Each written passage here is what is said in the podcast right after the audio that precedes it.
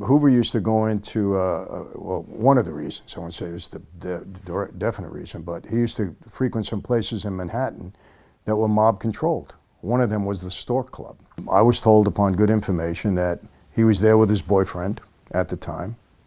The Stork Club at the time was bugged and wired because the owner of the Stork Club, a lot of celebrities would come in there he would wire and bug these people and actually extort them or have information on them to either keep them coming to the club or whatever else he was doing. So he happened to catch uh, Hoover and his boyfriend on tape in the bathroom doing some stuff that they shouldn't have. And they held it over Hoover's head. And that was one incident that caused Hoover to never admit that there was a mafia. So they had forth. photos and everything else. they knew for sure. He would never admit to the existence of the mob.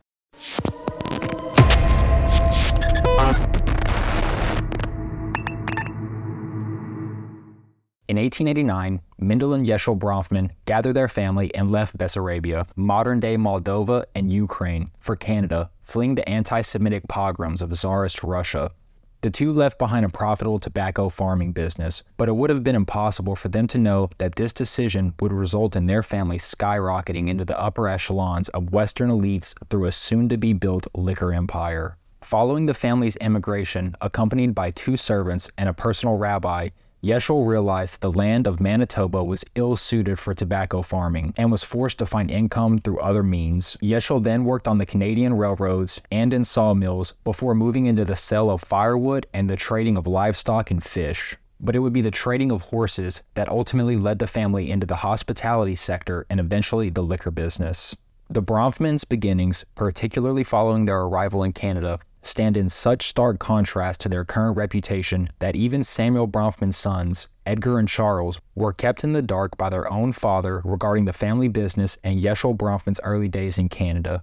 A Bronfman biographer, former senior editor at The Economist, Nicholas Faith, would also write that underlying the family's riches was a deep sense of shame as to their origins, and that Sam's generation had shared an absolute refusal to tell their offspring anything about their life before their arrival in the Promised Land. Much of this secrecy could possibly be attributed to the desire by most immigrants to assimilate into their newfound homeland. Sam Bronfman being no exception to this desire, even going so far as to publicly claim he had been born in Brandon, Manitoba, Canada on March 4, 1891, as opposed to February 27, 1889 in Bessarabia. Michael Morris, one of the Bronfman's more sympathetic biographers, would write that Sam Bronfman never truly abandoned his enthusiastic identification with the country in which his career began and his attempts to obfuscate his place of birth is perhaps the most significant indication of his obsession with the respectability he associated with Canadian citizenship. Patriotism aside, the Bronfman's alliances with unsavory characters and illicit business dealings could also play a heavy factor into Sam's unwillingness to discuss the origins of his family's wealth. At some point in the early 1890s, as he sampled spirits in a dingy saloon after selling off some horses, Yeshel Bronfman mulled the merits of leaving behind a life of hard labor in favor of the intertwined businesses of hospitality and liquor sales. Sam Bronfman would later claim that it was actually he who had convinced his father to move into hospitality and bartending, though most biographers doubt this, given Sam's age at the time. Regardless, it would be over a decade before the Bronfman family patriarch and his eldest sons managed to scrape together the funds necessary to realize Yeshel's dreams. However, by 1903, the Bronfmans scraped and borrowed enough money to buy the Anglo American Hotel in Emerson, Manitoba. Soon after, acquiring hotels in Yorkton, Saskatchewan, Winnipeg, and beyond, creating a small but profitable network prior to the onset of World War I. The dramatic shift in the family's fortune was largely thanks to the business acumen of Sam's brother Harry, who managed to stave off the financial damage and legal trouble caused by the gambling and other unseemly habits of their older brother Abe. Sam Bronfman formally joined the new family business in 1907, though he would later regale some of his biographers with the tales of how he had been the original dynamo behind the family's success in hospitality, despite considerable evidence to the contrary. What is notable, however, is the fact that not long after Sam formally became involved in hotel management, the family's hotels were targeted by a series of unfortunate accusations, including when they went to renew their liquor license in Yorkton in 1908. Locals had alleged that the Bronfmans were guilty of violating local liquor laws and condoning illegal gambling in their inns. The latter is particularly likely given the well known gambling habits of Abe Bronfman, which were known to have threatened the family business on more than one occasion. Coinciding with Sam's formal involvement in 1907 was the emergence of the Social and Moral Reform Council, an organization that would ultimately bring prohibition to Canada, comprised of the leadership of various Protestant churches, the Women's Christian Temperance Union, the Royal Templars of Temperance, and various other like minded groups, the council embodied the social gospel Protestant movement of the period that sought to fight social evils, including those that caused rapid urbanization and industrialization. This fight naturally led liquor to becoming a target of their ambitions. The council and its allies appealed to the religious and non religious Canadians, as bars and saloons were disliked at the time for reasons beyond moral depravity, namely their stench and the fact that roughly a third of prosecution at the time related to drunkenness. While the temperance movement divided the Canadian population, it garnered enough support to become common policy at the onset of World War I. Prior to this, prohibition was purely a provincial matter. However, once the tides of war washed over Canada, Many believed that banning the manufacture, distribution, and sale of alcohol would aid in the war effort. As a result, many provinces chose to enact prohibition, even before the short lived federal ban of 1918. The impact of prohibition on Canada's liquor industry was substantial and felt long after it was repealed, with 75% of its breweries having closed by 1928. However, prohibition was conveniently fortuitous for some, the Bronfmans chief among them. Given the provincial nature of prohibition in Canada prior to its brief stint as a federal policy, the differences between the temperance laws of various provinces provided numerous loopholes that the Bronfmans were able to exploit to great effect. So successful were the Bronfmans at aptly working in the gray area of the varied and often temporary gaps between provincial laws that author Peter Newman remarked in his biography of the Bronfmans Bronfman dynasty, the Rothschilds of the New World, sometimes it almost seemed that the American Congress and the Canadian federal and provincial legislatures must have secretly held a grand conclave to decide one issue how they could draft anti liquor laws and regulations that would help maximize the Bronfman brothers' bootlegging profits. One example of this during World War I, the three eldest Bronfman brothers, Abe, Harry, and Sam, exploited the fact that Manitoba and Ontario, while prohibiting the sale of liquor within the province, allowed alcohol to be imported. The brothers set up several mail order liquor businesses throughout the two provinces and profited handsomely. That is, until the ban on interprovincial trading would go into effect in 1918 with the federal prohibition though federal prohibition also came with a loophole, which allowed alcohol to be sold for medicinal purposes. This prompted Harry Bronfman to create a wholesale drug company that permitted him to import alcohol in bulk and provide it to area pharmacies. He placed its office next door to one of the family's ritzier hotels, the Balmoral, and its business model involved offering doctors a bonus for each liquor prescription they wrote if that prescription was fulfilled by a pharmacy whose liquor was furnished by the Bronfmans. Reading from Canadian historian Stephen Schneider's Iced, the story of organized crime in Canada, by capitalizing on Canada's poorest temperance laws, the brothers not only made their first fortune, they also established a pattern of wily decisions that would characterize their Prohibition era liquor operations. The enactment of national prohibition in Canada in 1918 virtually wiped out the Bronfman's mail order liquor business. But true to form, Sam and Harry took advantage of another loophole in provincial prohibition legislation. They realized that Saskatchewan still allowed the sale of liquor for medicinal purposes. With this in mind, Harry obtained a license to establish a wholesale drug company, and in 1919, with a newly acquired provincial license in hand, he founded the Canada Pure Drug Company in Yorkton, which Bronfman biographer Michael Morris called a thinly disguised liquor outlet that soon pumped more whiskey into retail drug stores than any other wholesaler in Saskatchewan. This new business venture was another crucial turning point for the career of the Bronfman brothers. No longer were they simply taking advantage of legal loopholes. They were now breaking the law, in addition to importing and legally supplying medicinal alcohol to doctors and pharmacies in that province. The same liquor would be flavored, bottled, and then labeled for the underground market in Canada and the US. In their investigation of the Bronfmans, one of the Royal Commission's conclusions was that the Canada Pure Drug Company was never engaged in the drug business but confined its activities to the sale of alcohol in Western provinces and to purchasers from the United States. The Commission documented evidence that the company imported from the United States about 300,000 gallons of alcohol, brought it to Yorkton, and had it compounded and bottled. The company then labeled the compound as Scotch whiskey. Out of the Bronfman brothers, it had been Sam who was sent to travel across Canada and the United States, which allowed him to build a vast network that included numerous American and Canadian distilleries and bootleggers. This network would, in a few years, prove essential to the Bronfmans, especially Sam, once Prohibition arrived in Canada's southern neighbor, the United States. Beyond the complicity of corrupt officials and doctors, a driving force behind the Bronfman family's Prohibition era success was their ties forged by Sam to the Hudson's Bay Company, long a dominant force in Canada's economy, backed by the political and economic elite of England since its founding in the 1600s. Reading from Nicholas Faith, The Bronfmans, The Rise and Fall of the House of Seagram, Sam was supported by the giant Hudson's Bay Company, which dominated the liquor business in Canada. They trusted him implicitly after he had refused to make any profit on a couple of thousand cases of whiskey that the Hudson's Bay wanted to buy back from him. To a considerable degree, Mr. Sam modeled his activities on the Hudson's Bay Mail Order Company, which had been the first in the field in 1916. His price list matched theirs, as did the quality of the brands he advertised. It was virtually risk free, for the goods were paid for in advance, and the initiative enabled the family to run a continent wide business for the first time. However, in the cutthroat and often extremely violent world of bootlegging in Canada, implicit trust was unlikely to have been granted from just a single act. More likely was the fact that Hudson's Bay Company had long been the dominant force in Canada's liquor industry and had every intention of continuing to operate its liquor business during Prohibition. The Bronfmans were sure to have caught their attention early on, not just through their mail order business, but because Harry Bronfman had quickly gained a reputation as the king of bootleggers who was able to easily skirt the law due to his contacts with corrupt local and provincial officials.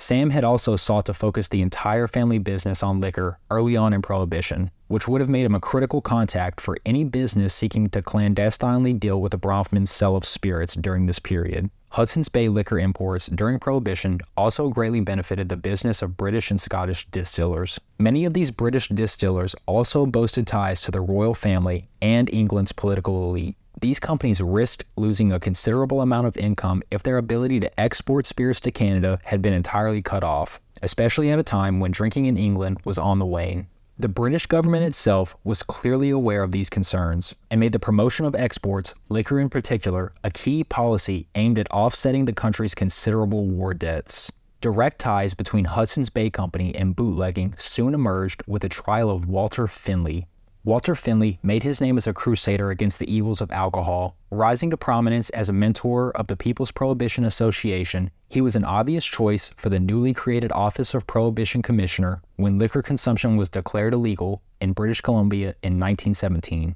so it came as no small surprise to British Columbians when in December 1918, less than a year into his tenure, Finley was arrested for the sale and import of liquor, some confiscated, some rerouted from other destinations, and some simply stolen from government storehouses. The Vancouver province wrote Finley, ex prohibition commissioner, is being sought on a warrant charging him with breach of trust in the performance of his duties as a public official. The maximum penalty on conviction is five years imprisonment in the penitentiary. As in most American states, prohibition, which only lasted from 1917 to 1920, was an utter failure in British Columbia. In addition to the roaring bootleg trade, BC doctors were also permitted to write prescriptions for medicinal liquor, prescriptions which netted the government more than $1.5 million in 1919 alone. Despite Finley's refusal to talk during his trial, the packed courtroom heard startling testimony from a number of witnesses alleging the existence of a citywide storage and distribution network, even pointing to a liquor delivery service run by the Hudson's Bay Company. Whatever the true story is behind these ties, the alliance between Sam Bronfman, the Hudson's Bay Company, and the prominent distillers of England and Scotland would be crucial to the success of all parties during and after Prohibition. Following the conclusion of Canadian Prohibition, America began its own crusade against alcohol in January 1920. Sam Bronfman would be quick to seize this as an opportunity to get a foothold in the distilling business. Reading from Daniel Okrent, Last Call The Rise and Fall of Prohibition, in the very beginning of the Bronfman's cross border business, the liquor flowed upstream as American distillers disposed of much of their presumably valueless inventory by sending it to Canada.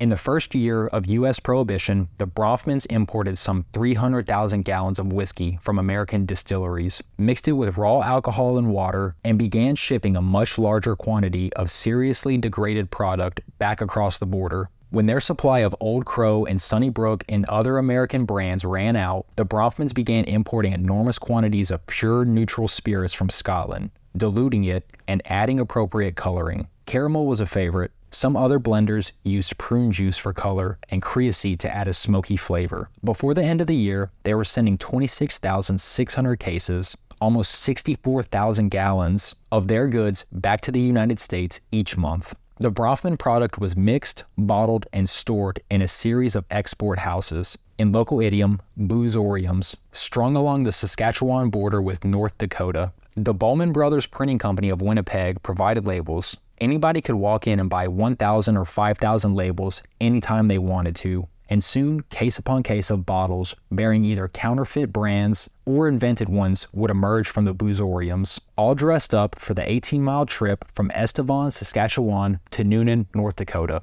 Among the Bronfman's faux scotches were unimaginative but likely brands such as Old Highland and Prince of Wales, as well as inventive, if improbable, ones like Glen Glenlivet.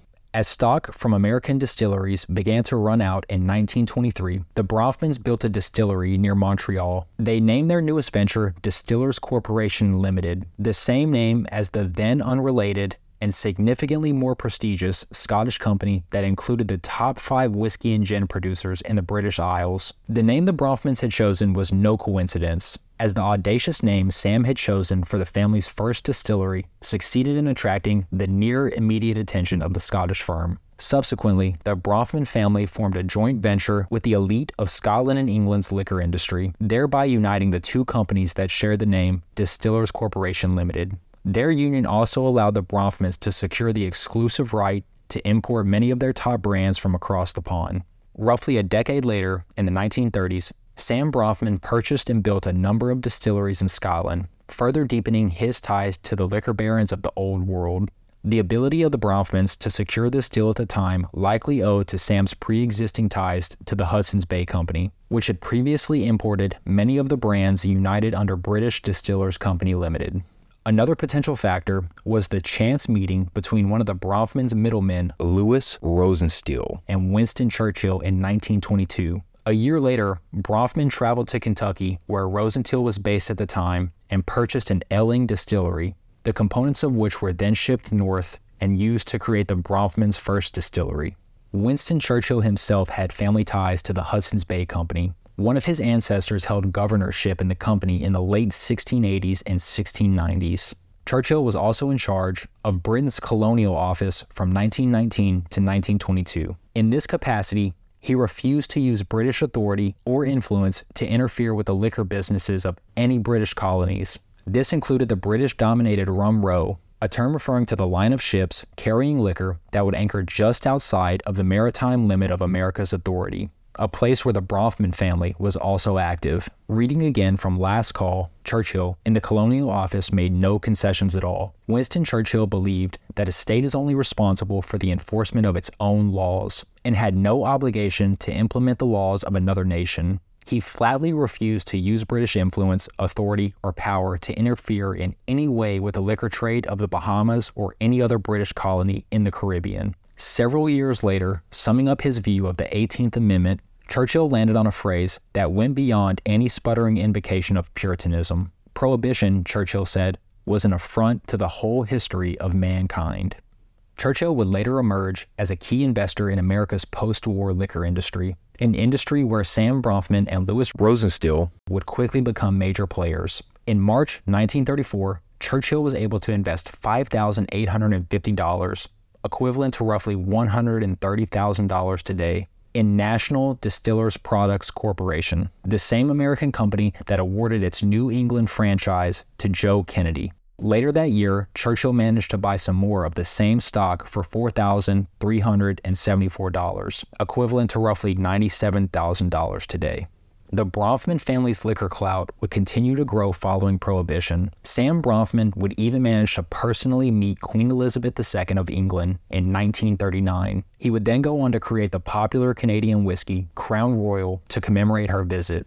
Returning to the 1920s, five years after the Bronfmans' initial successful venture with Distillers Company Limited, in 1928, the Bronfmans merged their business with Joseph E. Seagram and Sons of Waterloo, Ontario. They called their new partnership Distillers Corporation Seagram's Limited. Sam anticipated the end of Prohibition, and he decided to expand and upgrade their Waterloo and LaSalle distilleries in anticipation of what he foresaw as increased demand. The merged company became Seagram Company Limited, or Seagrams, and would serve as the Bronfman family's financial vehicle, not just for their ever expanding liquor empire, but for their subsequent interest in chemicals, oil, and entertainment. Much of the Bronfmans' early involvement in bootlegging took place across the Saskatchewan North Dakota border in boozoriums where their liquor could be purchased in Canada and then moved to their final destination in the United States. But the murder of a Bronfman brother in law turned associate and the promise of more lucrative markets for Bronfman booze soon drew their attention elsewhere.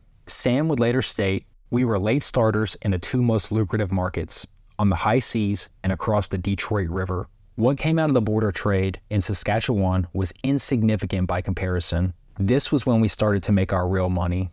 The bootlegging operation of the Bronfmans would later extend far beyond the Canadian US border, with the family establishing warehouses and fronts throughout the Caribbean and Mexico. They were encircling their main market, the United States. Of course, with great profit came great risk, and though they avoided major legal trouble for their ties to bootlegging operations during American Prohibition, it caught up with them soon after. In 1934, the Bronfman brothers were charged with conspiracy to violate the statutes of a friendly country and for evading taxes on liquor they had exported out of Canada. Soon after the charges were announced, Sam Bronfman allegedly ordered the destruction of thousands of documents aimed at shielding their early operation from inquisitorial eyes, and Bronfman owned companies tied to smuggling and their assets would mysteriously vanish. As a result, the case against the Bronfmans ran into an insurmountable roadblock, and the four Bronfman brothers were acquitted on all charges by the summer of 1935. They even managed to settle with U.S. authorities, negotiating a $3 million settlement with the Treasury Department, a mere fraction of what they had gained during American Prohibition. Sam Bronfman's rise as a global liquor baron also depended, in no insignificant way, to his connections with organized crime, often through the use of middlemen. Among his North American connections are old National Crime Syndicate friends Charles Lucky Luciano, Abner Longy Zwillman, and Meyer Lansky, as well as members of Detroit's Purple Gang and others. During the U.S. Senate Kefauver Committee hearings in the 1950s, many American mafiosi would name Bronfman as a central figure in their bootlegging operations. Though Sam Bronfman was careful to distance himself from organized crime, it is alleged he had a somewhat cozier relationship with Meyer Lansky. Reading from Iced, the Bronfmans and their agents dealt with some of North America's most notorious rum runners, bootleggers, and gangsters, including Ontario's Rocco Perri, Meyer Chechik, and Harry Rabinovich of Saskatchewan, Frank Costello, and Meyer Lansky of New York, Cleveland's Moe Dalitz, the Purple Gang from Detroit, the Reinfeld Syndicate of New Jersey, and Charlie Solomon, a major player in the Boston underworld. Even competitors such as Lewis Rosenstiel, who later ran the giant Schenley Distillers Company in the U.S., got his start during Prohibition by purchasing booze from the Bronfmans. Some have alleged that Sam Bronfman flew to New York to solicit business from U.S. bootleggers and personally wooed Meyer Lansky over fancy dinners. In turn, Lansky reportedly arranged for Bronfman to attend a Jack Dempsey fight in New York in 1923. Whether Bronfman and Lansky ever met is uncertain, but in his old age, Lansky, a principal architect of modern organized crime in America, would bitterly ask why is Lansky a gangster and not the Bronfman and Rosenstiel families, although they do not like to talk about it and change the subject when my name is mentioned? During a special U.S. Senate committee hearing into organized crime held in 1951, Frank Costello, a New York mobster so powerful and influential that he was referred to as the prime minister of the underworld, was confronted over his reputed ties to Sam Bronfman. Although he first denied ever personally buying liquor from the Bronfmans, after repeated questioning, Costello nervously provided this rambling and confused admission. What I meant is, if I bought liquor from him, that means I met him in the United States and bought it from him in the United States. I come to the conclusion that I never bought it from him in Canada. I bought it in New York, either from Bronfman or independent people. I want to make it specifically on the record that I bought it in New York, whether it was Bronfman or anyone else. and if Bronfman shipped it to anyone else, I bought it from someone else. Through its own investigative work, the committee may have very well unearthed the identity of that someone else. Committee members confronted Costello with testimony he made before the New York State Liquor Authority in 1947, in which he stated that one Harry Saucer was the person from whom he arranged the importation of liquor from Canada. These ties between organized crime and the Bronfmans could serve as an explanation as to why past efforts to chronicle the rise of the Bronfmans were ill fated endeavors. Peter Dale Scott, in his book Kings of the Castle The Making of a Dynasty, Seagram's and the Bronfman Empire, alleges that the first person to attempt to chronicle the Bronfmans, Terence Robertson, had traveled to New York to investigate Bronfman and the sprawling corporate empire of Seagram's. While in New York, he had allegedly concluded the book, but had telephoned a journalist colleague back in Canada, distraught, in that phone call, Robertson claimed to have found out things about Sam they didn't want me to write about. Robertson would then allegedly call a second colleague, stressing that his life had been threatened and we would know who was doing the threatening, but that he would do the job himself. After receiving the frantic call, and fearing that Robertson's life was in danger, the second journalist called the New York police, who quickly responded, only to find Robertson dying of barbiturate poisoning, to which he succumbed. Robertson's lengthy interviews with the Bronfmans were never published, but still exist in manuscript form. While I couldn't find confirmation of these testimonies, I was able to find articles verifying that Terence Robertson did exist through newspaper articles and a court appeal regarding the life insurance payout of Robertson's death. It should also be noted that this took place in New York City, a major seat of power for the National Crime Syndicate, who, as we've seen, clearly had ties to the Bronfman family. Subsequent attempts to author a biography of Sam Bronfman and his family's rise to prominence also failed to make it to publication, such as the efforts made by former editor of the Canadian edition of Time magazine, John Scott, and another made by Canadian journalist Erna Paris. However, some books of the Bronfman family did emerge once Sam had reached old age, such as an account of the family by Peter Newman and a novel by Mordecai Richler, believed to have been inspired by the Bronfmans. According to Nicholas Faith, the Bronfmans apparently did not take kindly to their portrayal by either Newman or Richler, both of whom were Jewish, prompting the family behind the Seagrams to allege that both authors were anti Semitic Jews. The Bronfman clan has always been sensitive to critical reports. Given their long standing efforts to develop their reputation as elite philanthropists, are marred by the evidence of the symbiotic relationship between the family business and organized crime. Expanding on this relationship, Personal ties aside, the Bronfman enterprise relied heavily on the use of middlemen. Two particularly essential middlemen, being Joseph Reinfeld and Lewis Lou Rosenstiel, Reinfeld served as a close advisor to Sam Bronfman, as well as an important business associate as he was the principal purchaser of Seagram's whiskey. It was also Reinfeld who convinced Sam to build up inventory prior to and during Prohibition, which would help Sam Bronfman secure a significant portion of the post Prohibition liquor market. Lou also managed much of the in person dealings with crime linked individuals on Sam Bronfman's behalf, which was key to Sam's winning strategy to mitigate legal risk and prevent further damage to his social reputation. The end result saw Reinfeld buy large amounts of Seagram's liquor, mainly at Rum Row, while ensuring that the Bronfmans did not have to directly deal with their final crime linked customers. However, in at least one instance, Reinfeld actually brought Sam Bronfman and his family business into close contact with a notorious mobster. This occurred when Reinfeld sent Long E. Zwillman to negotiate directly with Sam Bronfman. According to Nicholas Faith, Sam certainly knew Abner Long E. A youngster famous for his friendships with Meyer Lansky and Lucky Luciano. In 1935, Zwillman was awarded the honor of being named public enemy number one by the FBI.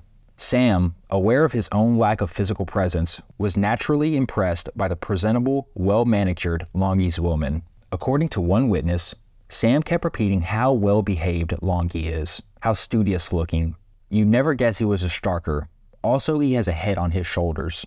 Reinfeld's operation during Prohibition was massive and massively profitable for the Bronfmans.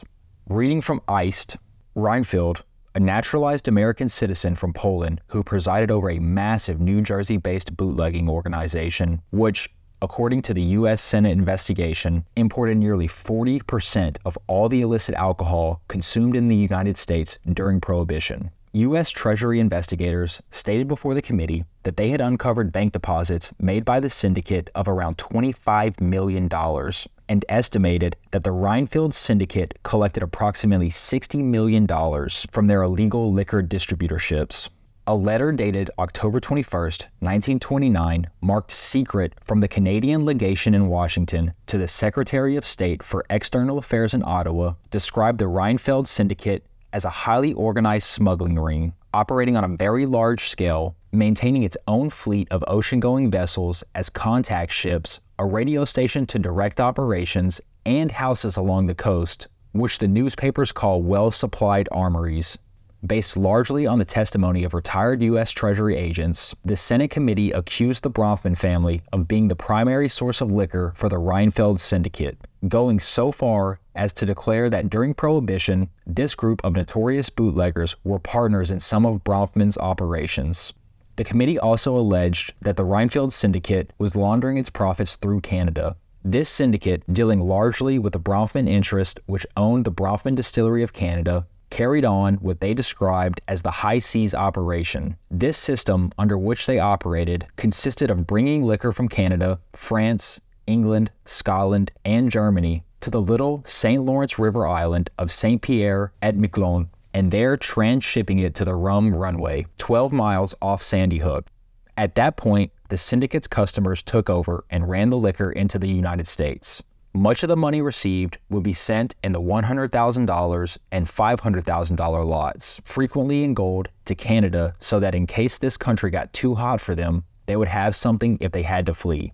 At the height of its operations, the Reinfeld Syndicate was reportedly purchasing 22,000 cases a month from the Bronfman companies.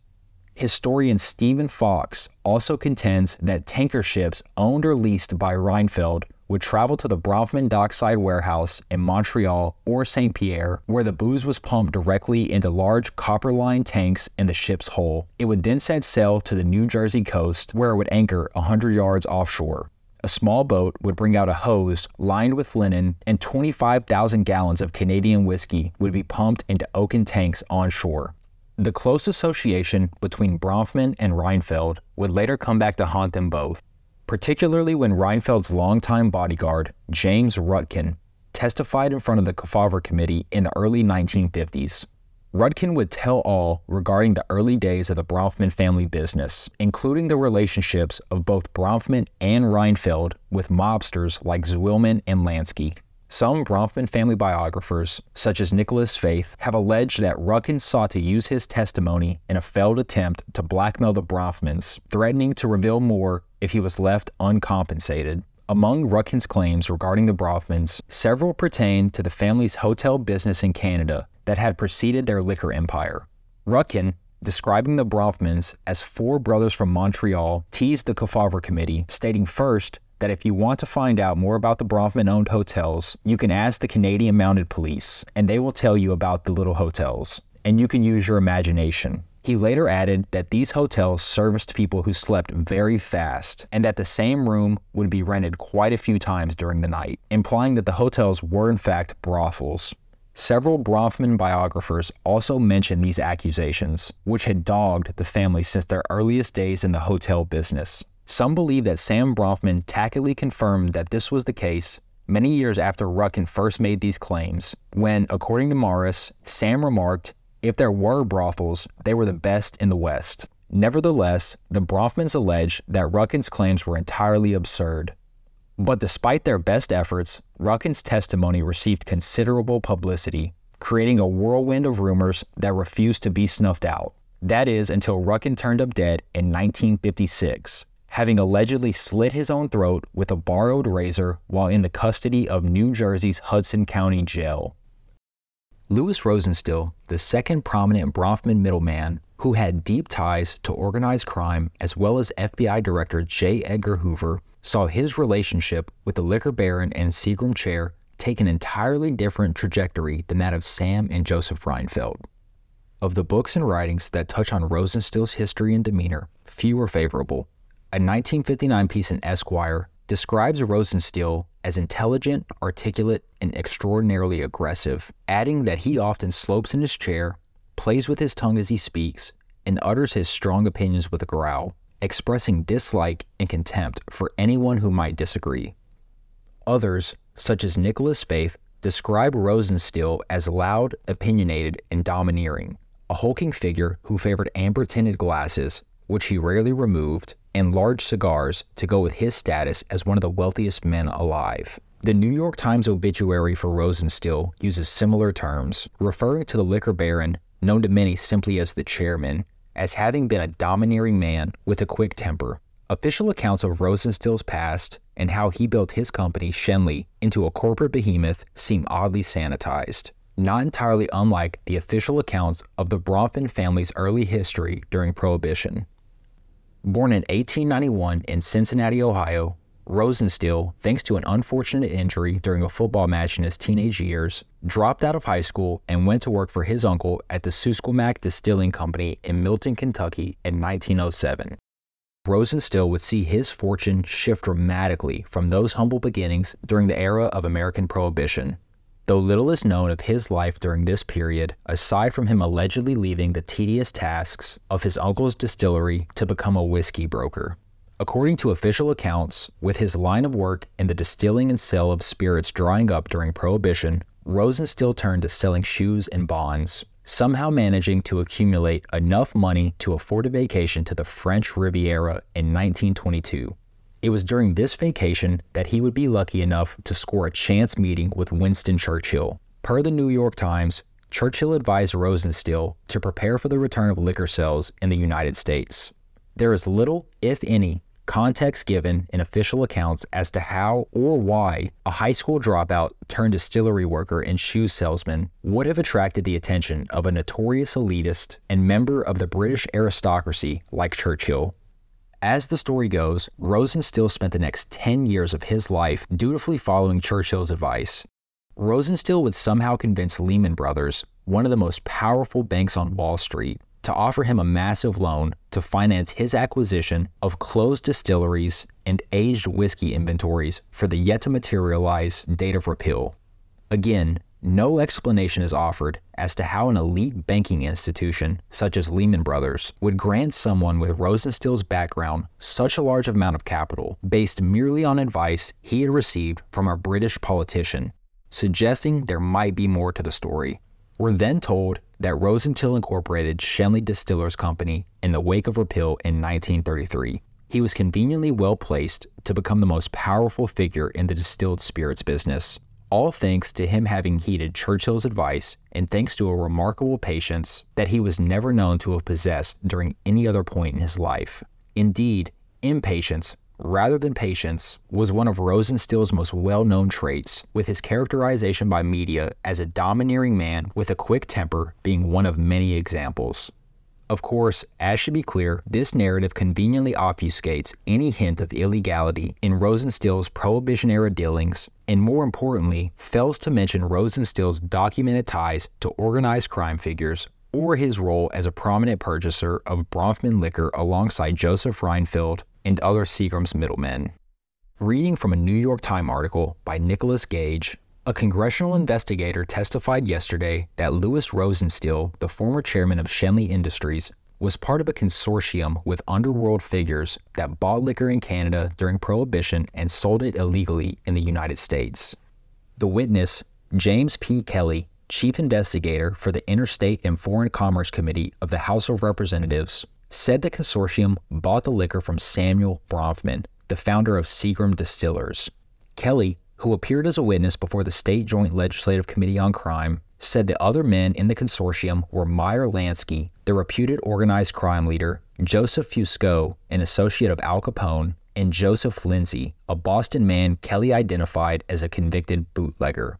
Kelly said in his testimony that the liquor that was smuggled from Canada by the consortium was sold throughout the United States. Lindsay handled distribution in New England, and Fusco concentrated on the Chicago area.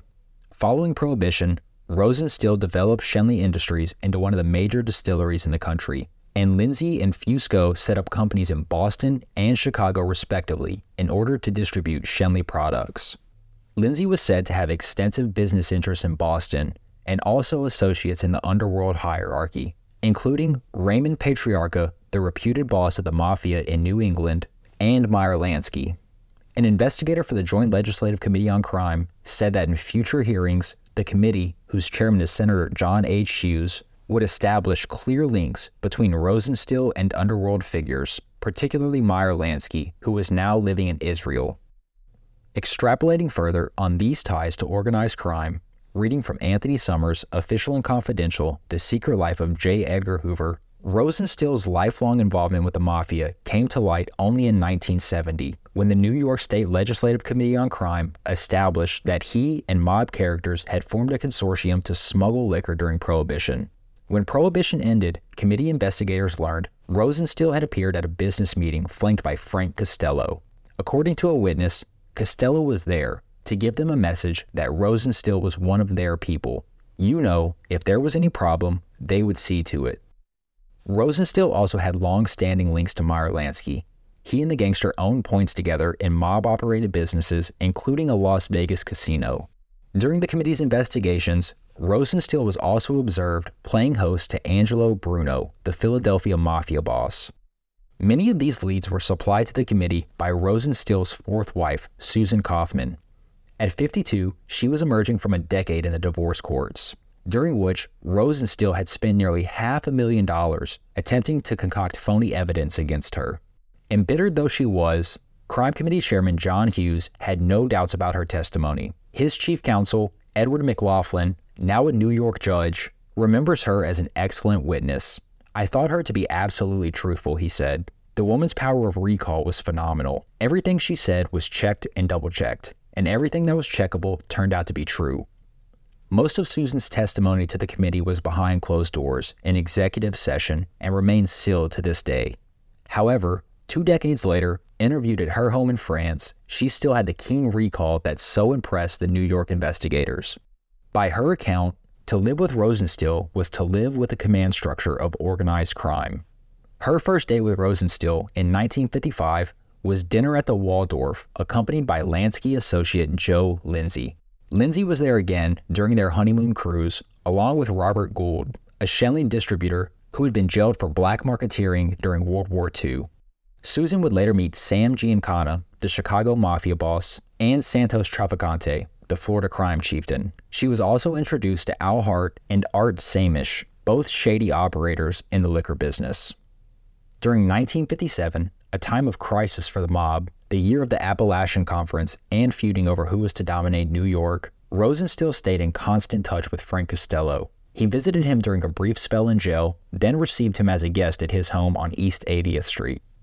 Earlier this same year, on a trip to Cuba, Rosenstiel had introduced Susan to Meyer Lansky, an experience she described vividly to the New York Crime Committee. We arrived in Havana, Susan testified, and then we went to the National Hotel, we had a very big suite, and it was filled with flowers. I looked at the card, and it said, Welcome, Supreme Commander, to Havana, Meyer and Jake. Susan would ask Rosenstiel who Meyer and Jake were, to which he would reply, That's Meyer and Jake Lansky, very good friends. The Rosenstiels dined with Meyer Lansky that evening. He paid for all of their bills in Havana and provided unlimited credit for gambling. Rosenstiel, for his part, would regularly return the hospitality whenever the mobster found himself in New York or Florida. Susan was also aware that her husband had business dealings with Lansky. He was always having under the table transactions, and for that, he didn't want to use the banks, just cash. And Lansky used to put up a lot of money. Once, according to Susan, they gave Rosenstiel some kind of big payment at the Sands Casino in Las Vegas. There were thousands and thousands and thousands of dollars in bundles of cash. Rosenstiel also maintained strong relationships with men of political power, two of the most prominent being FBI Director J. Edgar Hoover and New York lawyer and prosecutor Roy Cohn. Contrary to denials by Hoover's two propaganda chiefs, Lou Nichols and Cartha DeLoach, Rosenstiel was a close friend of Hoover. They knew each other very well, said Sidney Stricker, the son of Rosenstiel's longtime attorney, who himself worked for Schenley. Jesse Weiss, a restaurant owner in Miami Beach, confirmed their relationship as well. Rosenstiel and Hoover were social friends. They came to my place together whenever they were in Miami. It's also said that Hoover sometimes flew with Rosenstiel in his private plane. Recently released FBI documents show that Hoover was aware of Rosenstiel and extended bureau assistance to him as early as 1933. Meyer Lansky would also use Rosenstiel as a go between while plotting the surrender of gangster Louis Lepke Buchalter to Hoover and the FBI in 1939. In 1946, Hoover and his compatriot Clyde Tolson were guests of honor at a barbecue thrown by leading liquor companies, Rosenstiel is included. By the 50s, Rosenstiel was surrounded by familiar figures from J. Edgar Hoover's world, one of whom being George Sokolsky, the Hearst columnist who churned out right wing propaganda, much of it gleaned from daily calls to the FBI. Sokolsky had long since acted as a mouthpiece for Hoover, and now, in return for regular handouts, he also parroted Rosenstiel's views. Closest of all was Roy Cohn, now a high profile New York attorney. His services were at the disposal of Lewis Rosenstiel, though he had little to no genuine affection for the man. Cohn would be disbarred 20 years later, in part for helping Rosenstiel sign a document naming Cohn as his trustee and executor. This was done at a time when Rosenstiel was senile and in a terminal coma. Rosenstiel, for his part, trusted Cohn as a son, and Cohn indulged his eccentricities. The pair was once observed on a yacht cruising past the West Point Military Academy with a recording of General MacArthur's farewell speech blaring forth from a loudspeaker. The Rosenstiel clique also liked to address one another as if they were part of some sort of secret army, with Cohn, as well as Meyer Lansky, referring to Rosenstiel as Supreme Commander. Following Prohibition, Rosenstiel's transition from bootlegger to businessman also very nearly included a direct partnership with Sam Bronfman. In 1929, as the end of Prohibition neared, Bronfman invested $585,000 in a Rosenstiel owned distillery and also acquired a 20% stake in Rosenstiel's company. However, Sam would claim, probably correctly, that he was deterred once and for all from going into partnership with Rosenstiel when he visited the Schenley distillery. I told him from the outside his distillery was a piece of junk and that on the inside it was even worse. The final breaking point came when Sam saw that Lou was selling whiskey hot off the still, meaning immediately after it was distilled and not aged in accordance with Sam's lifelong credo. From then on, Rosenstiel and the low standards he stood for made him Sam's number one enemy. According to Faith, the falling out with Rosenstiel, whatever the cause, took a tremendous emotional toll on the two men. Soon after, Sam Bronfman would come down with a severe flu. During this time, Rosenstiel arrived at the hotel room where he was being treated, potentially in an attempt to salvage their partnership. It's alleged that Rosenstiel all but wept as he begged for just a moment with his friend. Though, despite being gravely ill, Sam Bronfman told Rosenstiel they have nothing to discuss, ending any hopes of a future partnership. Their feud would subsequently escalate to such an extent that it would transcend business competition, with a 1959 article in Esquire noting either man appears willing to sacrifice profits to do the other in the eye. Rosenstiel was also known to refer to Bronfman in his business as unscrupulous alien competition, with alien in this instance meaning Canadian. Bronfman, for his part, was known to become angry rather quickly whenever Rosenstiel's name or business came up, saying he had no admiration for the man and would frequently refer to him as Rosenschlemiel with Schlemiel meaning something along the lines of simpleton or born loser in Yiddish. It's also alleged that Bronfman's Seagram building in New York City had been planned out to make Rosenstiel's offices in the Empire State Building look just a little shabby compared to their luxury. Though both men had legendary tempers and a legendary feud to match, Bronfman and Rosenstiel had major differences in character particularly in how they managed their respective businesses and in their personal lives. One of these major differences being that Rosenstiel harbored a deep obsession with blackmail. As cited by Nicholas Faith, Rosenstiel even went so far as to having placed bugging devices throughout his offices. He would then go on to treat his employees like dirt, sacking them at a moment's notice, then go to the toilet to leave them time to compromise themselves by talking in his absence. Additionally, Several sources told the New York Crime Committee that Rosenstiel had his Manhattan home wired from roof to basement with hidden microphones so that he could spy on visitors and staff. The man who installed the system, security consultant Fred Otash, said it was rigged to tape conversations for hours on end. Otash had gained infamy as a private detective who used electronic means to spy on the Kennedy family, Marilyn Monroe, and others. He also harbored a penchant for blackmail himself, particularly sexual blackmail. He had once attempted to entrap John F. Kennedy using a call girl named Sue Young in the lead up to the 1960 presidential election. Rosenstiel was also involved in a broader effort to obtain this variety of blackmail, which may explain why he had sought out the California based Otash to bug his New York home. It's also possible that Rosenstiel's interest in this variety of blackmail stemmed from his own private life and sexual proclivities, as well as the sexual proclivities of many of his associates. Proclivities that could offer immensely powerful blackmail opportunities, should evidence of these activities be held in the right hands. Pulling from the 1992 Frontline PBS documentary, The Secret File of J. Edgar Hoover. In the late 1950s, Hoover was a regular visitor at the home of Meyer Lansky's friend, the former bootlegger Lewis Rosenstiel, and his wife Susan. I found out early in the marriage that my husband was bisexual. He was involved with Roy Cohn, the assistant counsel to Senator McCarthy. When he used to come with a little boyfriend, and they used to like, uh, you know, uh, squeeze each other, and uh, that I should really see that he was a, a gay boy. So one day, Rosenstiel said, We're going to go this evening to the Plaza Hotel. And Roy Cohn was there. And he said, You'll be very much surprised at what you'll see. Oh, I didn't have much to say. I said, All right, I'll go. When they arrived at the plaza, Rosenstiel insisted that they enter by a side door. We uh, went up into the uh, elevator. It was we went to either the second or the third floor. There was a sign on the door where he led me to, not to disturb. And we knocked on the door, and Roy Cohn opened the door. And we went in, and there was there was uh, this gentleman. Uh, he was dressed as a woman, and uh, Roy introduced me. He said, "I'd like you to meet Mary."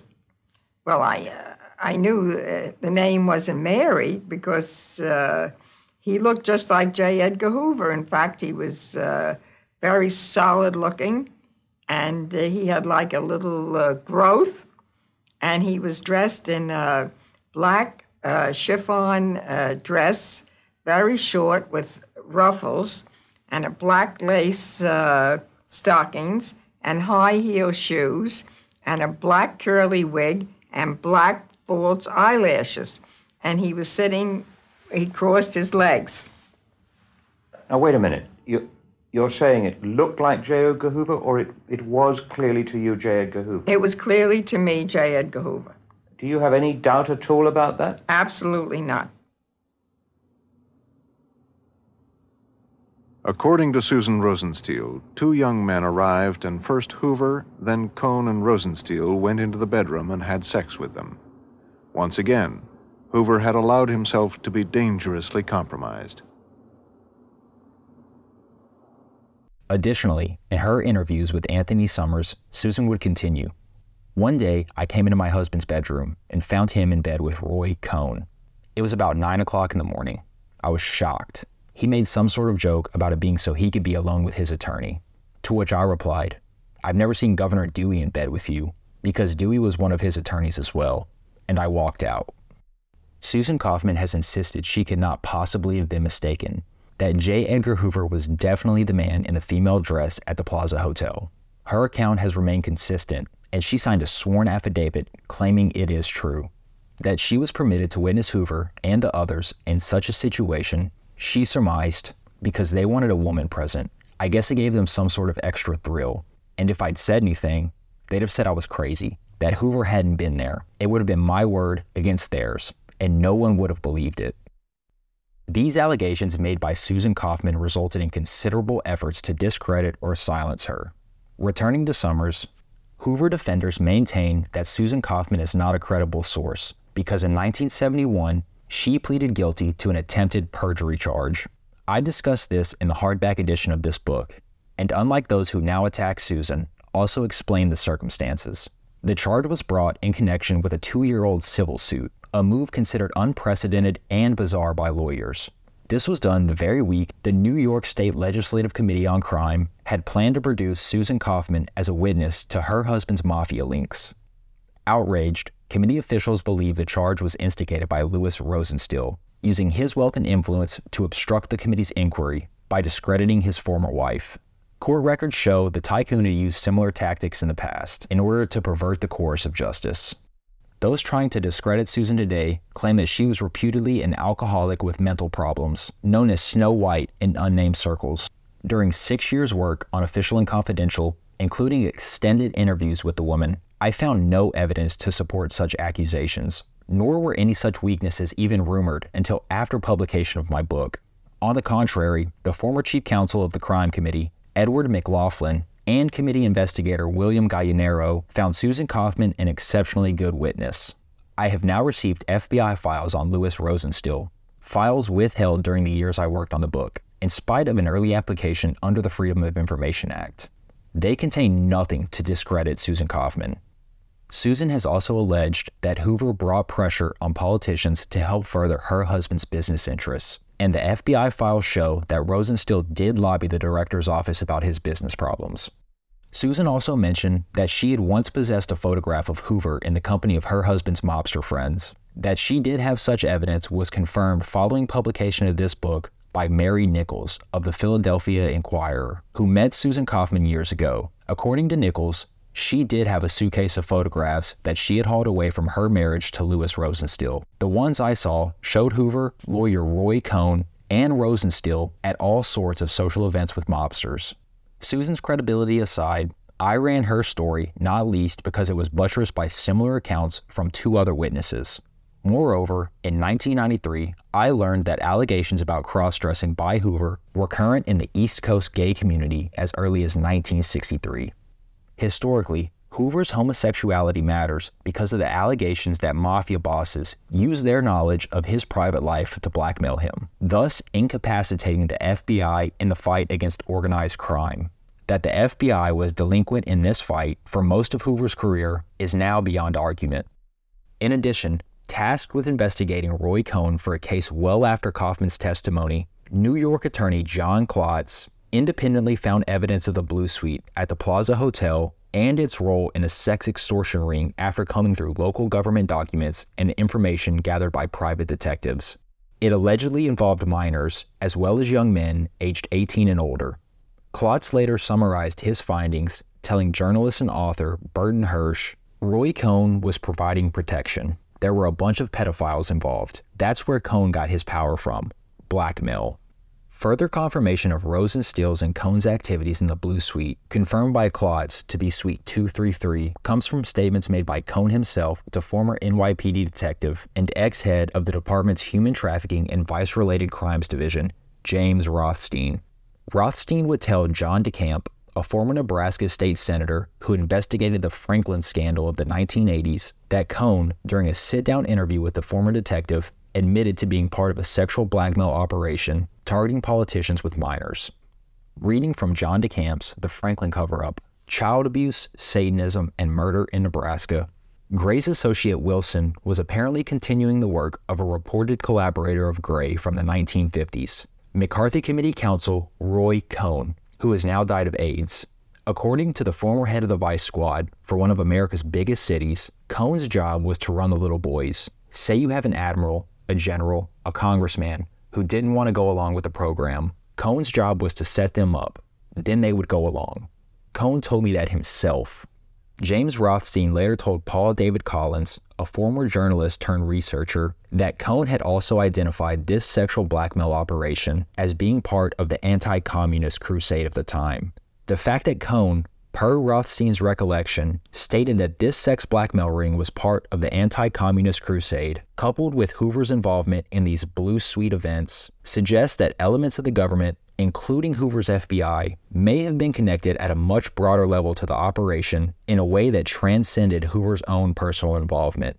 Rothstein later confirmed his statements to both DeCamp and Collins in an interview with Whitney Webb that was conducted in early 2020. He additionally told Webb that Cohn had told him that his role in the ring had originally come about because he himself had been entrapped and blackmailed. Beyond debauchery, the parties at the Blue Suite more importantly served as an invaluable source of blackmail, and it would be Meyer Lansky who was credited with originally obtaining compromising photos of FBI Director J. Edgar Hoover. Meyer Lansky had uh, some pretty heavy stuff on Hoover that he was a homosexual without any question. And uh, he'd shove it to him if he, if he, if he ever had to.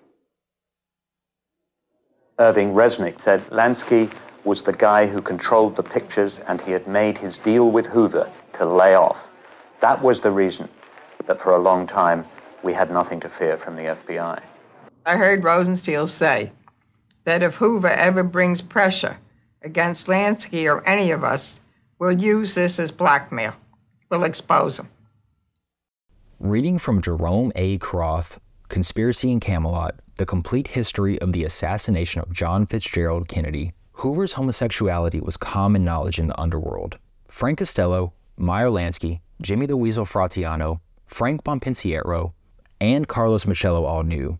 Hoover was arrested in the 1920s on a homosexuality charge, and John Roselli, the West Coast representative of the mob, learned of it.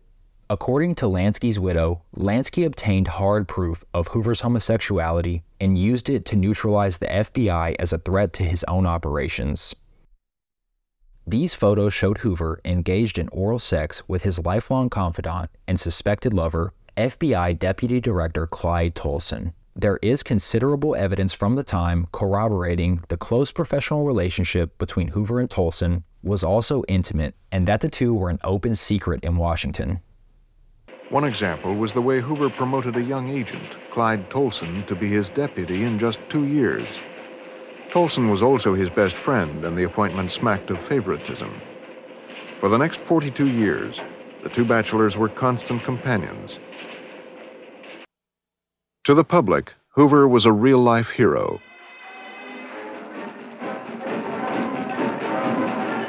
He and Clyde Tolson were treated like movie stars. The two snappily dressed bachelors were often seen in New York's most fashionable night spots. One of their favorite hangouts was the Stork Club, managed by Sherman Billingsley, who used to place illegal bets for them. It was here one New Year's Eve that Hoover and Tolson betrayed the secret they shared, a secret that could have destroyed Hoover's reputation and his career. Well, it was a wonderful night at the Stork Club. It was New Year's Eve, 1936, and I was the only woman at the table. Louisa Stewart, a famous model, and her boyfriend Art Arthur had been invited to join Hoover and Tolson at Walter Winchell's table. We all had on those crazy hats and the, the things you, you blew, and, and uh, at one point I'm, pointing a, a, a, toy gun at Hoover, who has his hands up. And uh, it was just a, a, a great night. It was getting really late, and Hoover was rather annoyed with, with Clyde. He thought Clyde had had too much to drink. And finally, the decision was to go to the, the Cotton Club up in Harlem.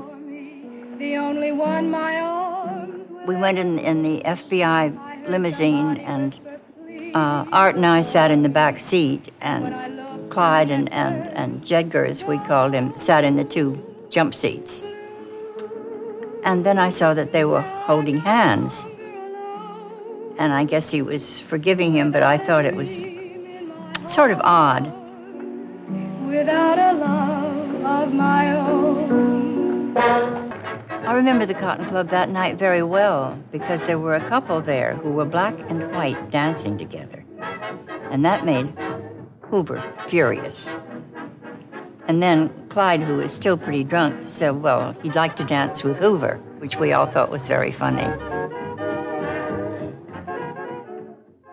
Well, we left, finally, and in the taxi going home, then Art said to me, It's common knowledge that they're queer, that they're fairies. Those are the terms used in those days. But he said, We don't talk about it.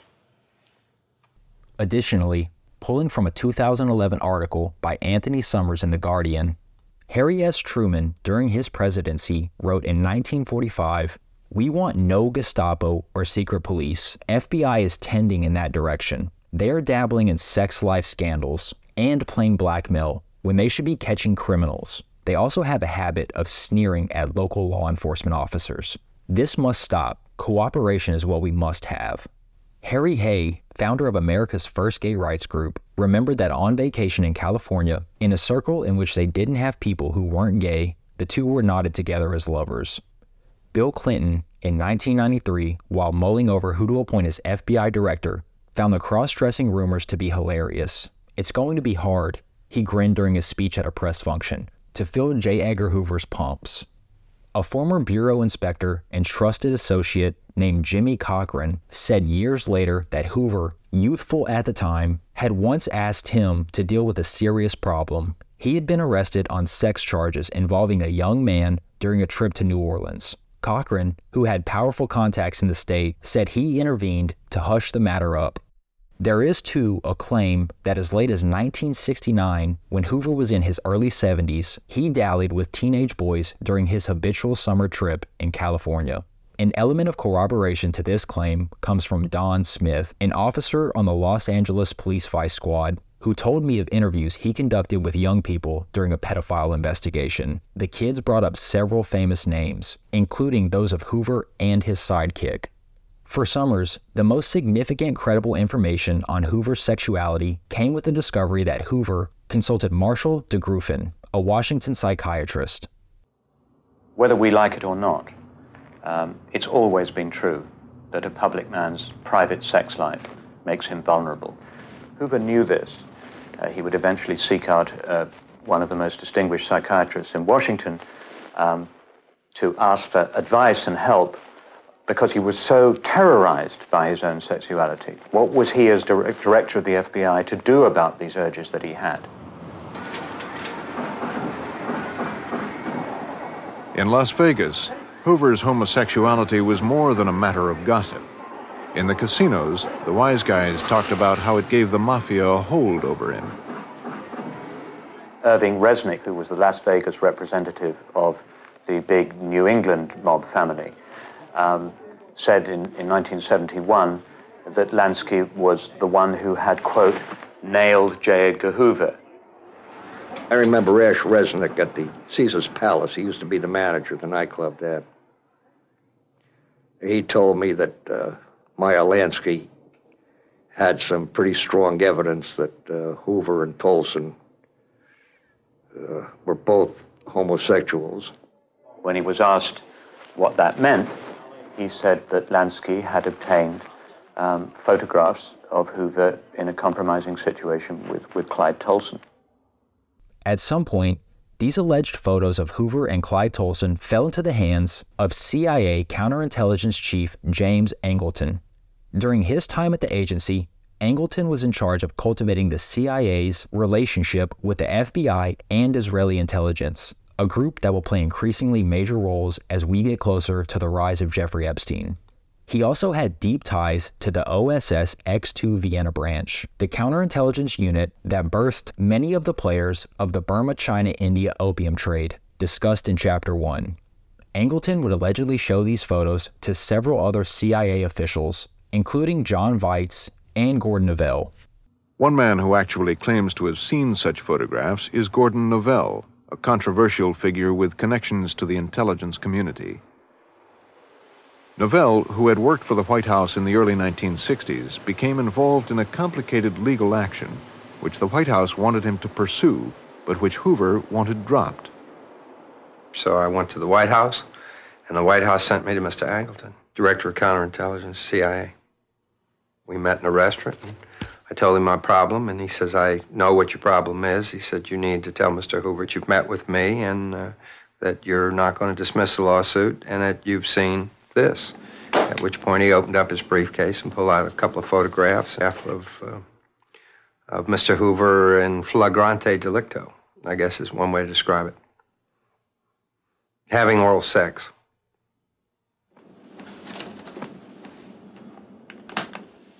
This testimony does not stand alone. uh, I talked to a former regular officer in the OSS, that's the predecessor of the CIA, um, who said that after the war, um, he went to dinner with other OSS American intelligence colleagues, and that after dinner, when over the brandy stage, when conversation turned to um, the private lives of, of public people, um, his host went out of the room and then came back with a photograph.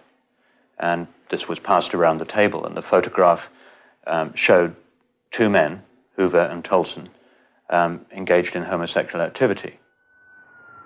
In New Orleans, where the CIA and the Mafia had sometimes collaborated, Mafia Don Carlos Marcello told Gordon Novel that he too had seen a photograph.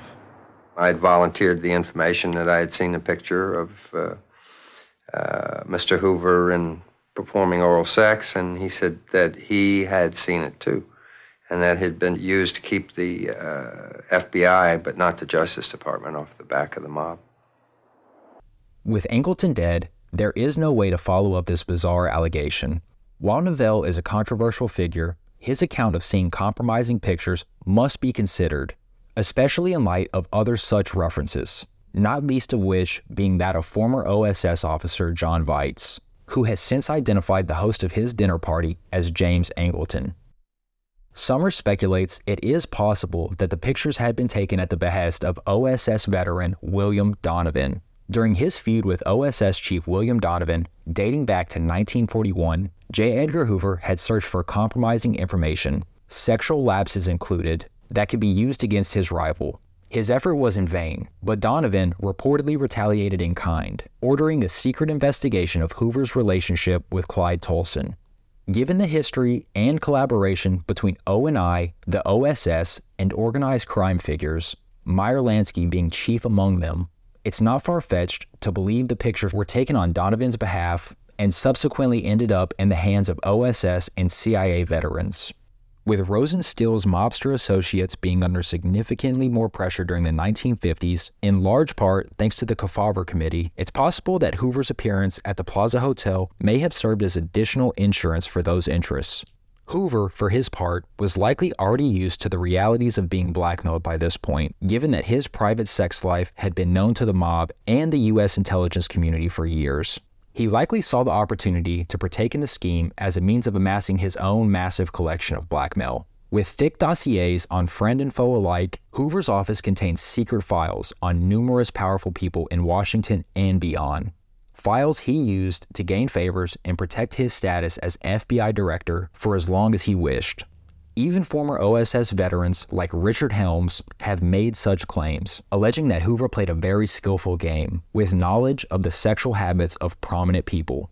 Further evidence can be garnered from journalist and author Burton Hersh, reading from his book Bobby and J. Edgar The Historic Face Off Between the Kennedys and J. Edgar Hoover That Transformed America. Professor Athan Theoharis dwells on the ferocity with which the director had his cohorts bullyrag the aristocratic Richmond bred CIA officer Joseph Bryan III in 1952 when Bryan told guests at a dinner party that Hoover had a crush on a friend of theirs and had made advances to him several times. Outraged, Hoover ordered that Bryan be made to put up or shut up. I want no effort to be spared to call his bluff and promptly. After many threats and counter threats, Bryan recanted and the matter died. Every effort was initiated immediately after to discredit all charges. These disinformation efforts survived Hoover. A summary of KGB files by Christopher Andrew and Vasily Mitrokhin would have it that all those cross dressing rumors originated with the KGB's Service A in Moscow. Despite efforts at every level to explain away the scandalous stories, enough kept breaking loose to suggest that Summers was onto something. A feature by Murray Weiss in the New York Post on February 11, 1993, documents the 1966 probe of an extortion ring by Manhattan District Attorney Frank Hogan's racket squad. The Chicken and the Bulls, as the extortionists called themselves, sent young men into hotel and airport bars to proposition distinguished looking male visitors and lead them to hotel rooms. Other members of the gang would then burst in, posing as police detectives, and shake the victims down. The gang entrapped a wide range of educators and entertainers, as well as a lot of military brass. One admiral, William Church, would later kill himself rather than risk the disclosure of this blackmail. This ring was organized by Sherman Kaminsky and Edward Murphy. A photo turned up of Hoover himself posing amiably with Kaminsky, while Clyde Tolson had reportedly fallen victim to the extortion ring. At some point, the FBI jumped into the investigation. Hoover's picture disappeared from the files, and Kaminsky went underground, fleeing prosecution on the New York State extortion charges and subsisting for 11 years in Denver, raising rabbits and distributing wigs. There are few possibilities as to why Hoover would be involved with the activities of Kaminsky. One possibility is that Hoover himself had been blackmailed by Kaminsky, though it's more likely that Kaminsky instead had ties to figures in organized crime, and these figures had already blackmailed Hoover long before. Another possibility is that Hoover was cozy to a second sexual blackmail operation targeting closeted homosexual men because he sought to pad his own library of blackmail for personal and professional gain. What does seem clear is that Hoover was well aware of the power that amassing blackmail afforded, and he was willing to indulge in taboo behavior at the Blue Suite because he was no longer concerned about being extorted or manipulated with sexual blackmail in ways that would end his career or destroy his personal life. He had fallen in with the very crowd that had reportedly blackmailed him, later developing a symbiotic relationship with that same network.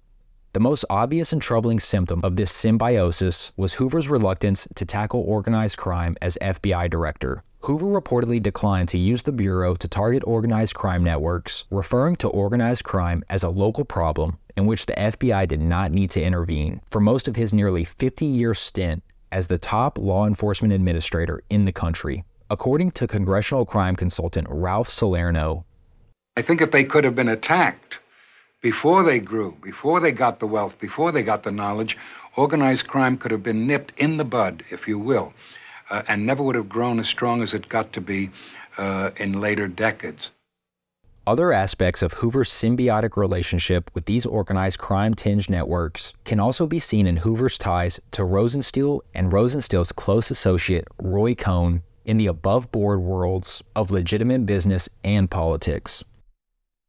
The Blue Suite parties and blackmail may also explain the uncharacteristic ease with which a young Roy Cohn was able to meet with J. Edgar Hoover upon his arrival as a young man in Washington, D.C. in 1952, an event that has puzzled Cohn's biographers.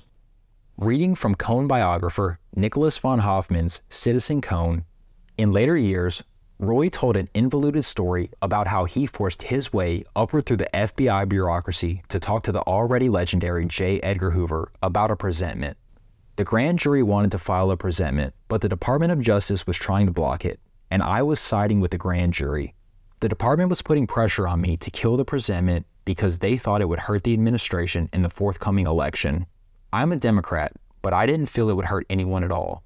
When I tried to arrange an appointment through channels, I got absolutely no place, except reported back to my superiors in the Justice Department, who were all the more angry with me.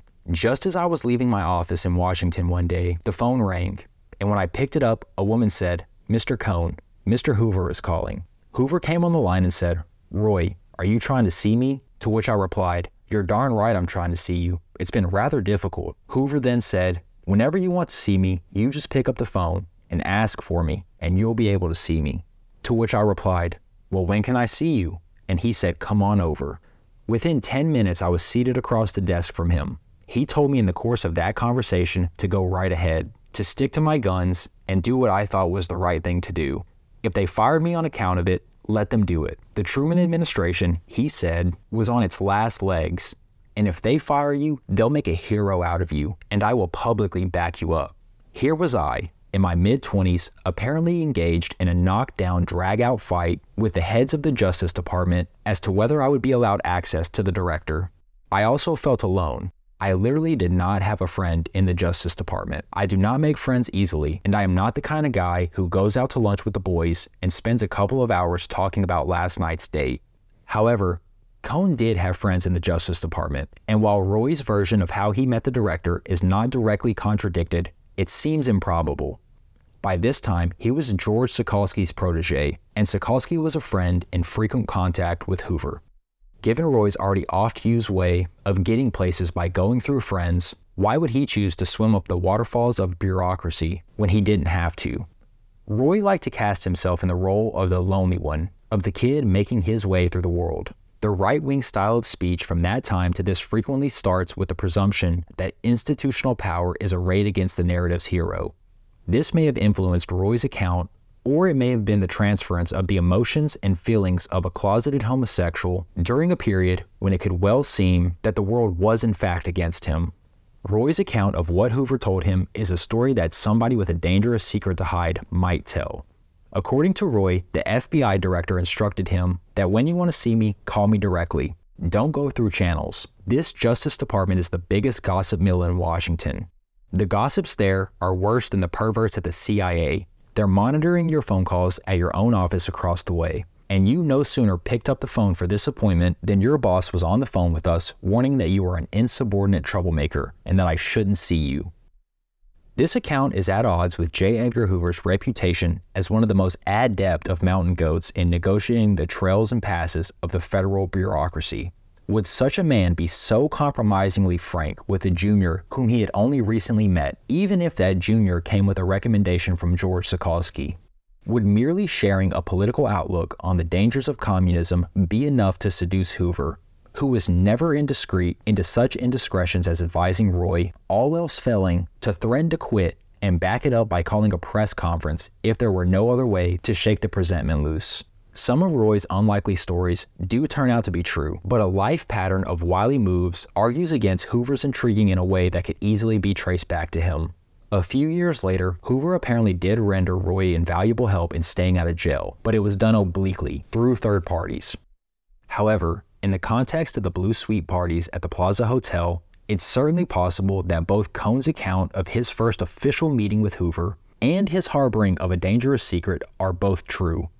This is supported from press reports of the same period that claim soon after Cohn caught Hoover's eye in Washington, D.C., Hoover showered Cohn with compliments and notes and photographs. Burton Hersh similarly asserts that soon after meeting, Hoover and Cohn traded favors, effusive compliments, gifts, and elaborate private dinners.